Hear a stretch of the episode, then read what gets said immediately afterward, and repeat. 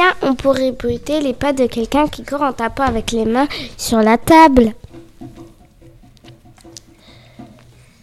On pourrait aussi le faire avec les pieds.